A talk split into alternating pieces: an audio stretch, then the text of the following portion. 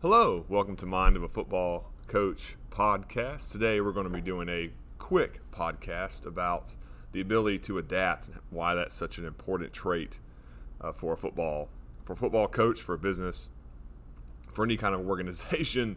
It's uh, it's key that you can adapt to your situation, to your surroundings, to your personnel, and it's something that uh, programs or companies that have struggled uh, tend to not adapt, and uh, programs, people, companies that have succeeded are ones that adapt to new to new situations.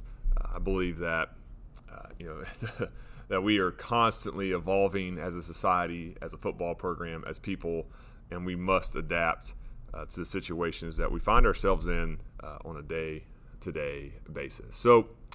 we just came off our first well, excuse me, our second scrimmage a couple days ago, and uh, it's funny how you know, an offense and a defense adapts depending upon personnel, uh, who's healthy, who's injured, right? Who played well, right? Who maybe struggled a little bit, and then you fit those pieces together the best you can, and it's it's really it's a fun puzzle uh, every year uh, for a coach to figure out what do I do uh, schematically, who plays where how do we motivate somebody to uh, be a better player? How do we coach people to be better?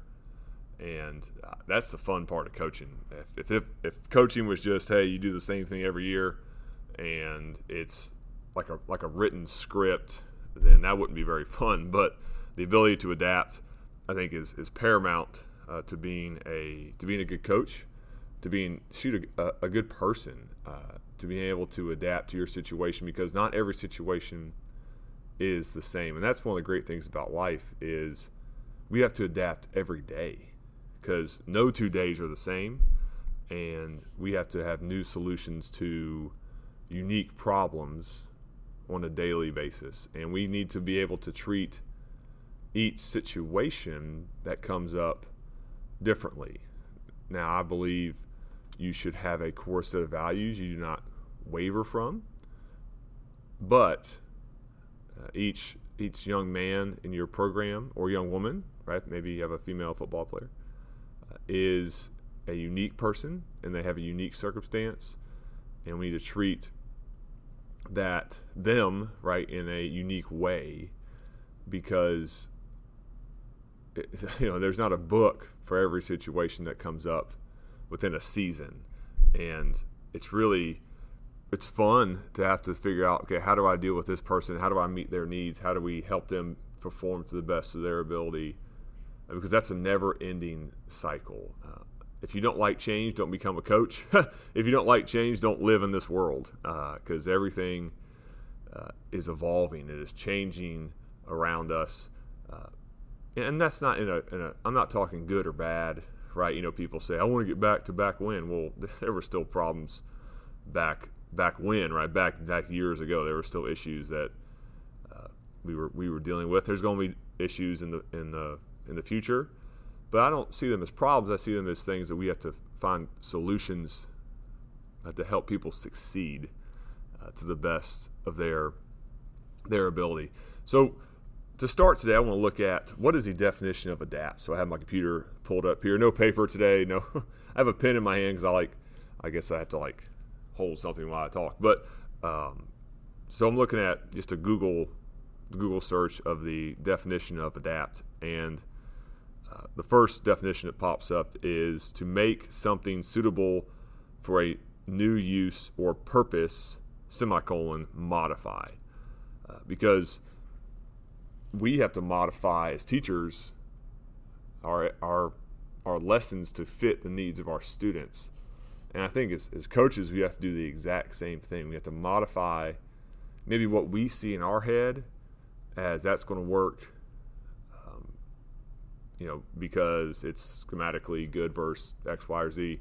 But then we have to also put it in the framework of okay, what do our players do well, and how can I teach them to do it the way we need it to be done? And that's what all great teachers and coaches do.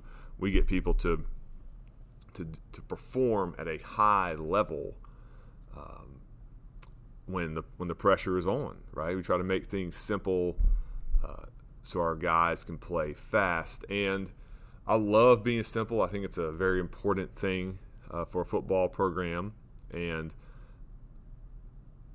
I think I've come, but I think I've I've backed off of the Chick Fil A philosophy a couple of years ago because I think you have to have enough bullets in the gun, so to speak, uh, to to challenge opposing offenses and defenses. So you have to be able to to have a schematic answer if they're stopping whatever play or they're getting yards on your defense. Uh, it, it's not enough just to say, "Hey, let's do that better. Let's just play this better."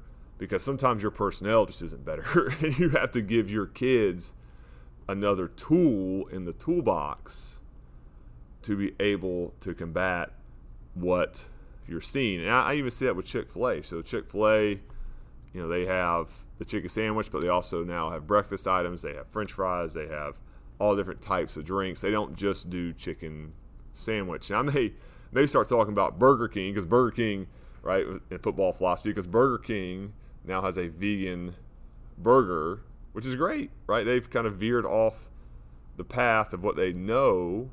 I'm sure their sales are going to go up because veganism is a big thing, and being a vegan myself, I think it's great. Now they cook the vegan burger on the same like skillet as the meat burger, so it's not they're kind of defeating the purpose there. But you know, it's a it's a good it's a good attempt. So you know, to correlate that back to, to football, we have to have enough. You can use all kinds of analogies: bullets in the gun, tools in the toolbox, items on the menu, to be able to combat things you see on Friday night. Yeah, because newsflash, right? Uh, teams can do things on Friday nights you haven't seen on film. Uh, they can, you know, they practice too, right? They can have a change up for you, and then you don't know. Hey, I haven't haven't worked on that, but we have an answer in our scheme to combat whatever you're you're seeing. And as a young coach, shoot, young coach. I mean, I'm, this is my fifth year as a as a head coach. I've been coaching for 11 years now, but as a young coach, it was just, hey, we do it, we do, we do it well you know, let the chips fall where they may. And now I, I reflect back on that and I say, man, we should have had more, should have had more options for our players to be able to, um, to be able to combat what they're, what they're seeing. Because sometimes the guy across from them just better than them, and we have to give them another tool in the toolbox uh, to have, to have success, to give them a chance to have success. Now, some nights when you're when you're the alpha male and you're just better than the other team, you can just run what you run. You run them over and you you do what you do. You know, I've coached on teams that were you know 13 and one, or teams that played a state championship game, or teams that went two rounds deep in the playoffs. And yeah, we just did what we did because most Friday nights we were better than the other team. so we just were simple and you know let it let it rip. But when the competition's even, right, or maybe you're a little outmatched, sometimes you have to have more options, right? You have to have more more tools in the toolbox, more bullets in the gun, more menu items um, to be able to give your kids a chance because deception is a tool to be able to deceive another team and thinking, hey, they're going to do this, they prepare for you doing this during the week, then you can change it up, right? To be able to um, to maybe catch them off guard, right? And that's a that's a good that's a good lesson for any for any coach going forward. Or maybe you think, hey, we're really good at what we do, so we just keep doing what we do and we win a bunch of games. Fantastic. You know, it's it's the great thing about about life and about football is different opinions are, are welcome. And it's cool to, to think differently and Twitter's a great place to get different opinions. Now I think Twitter sometimes is people just want to cry and complain and argue.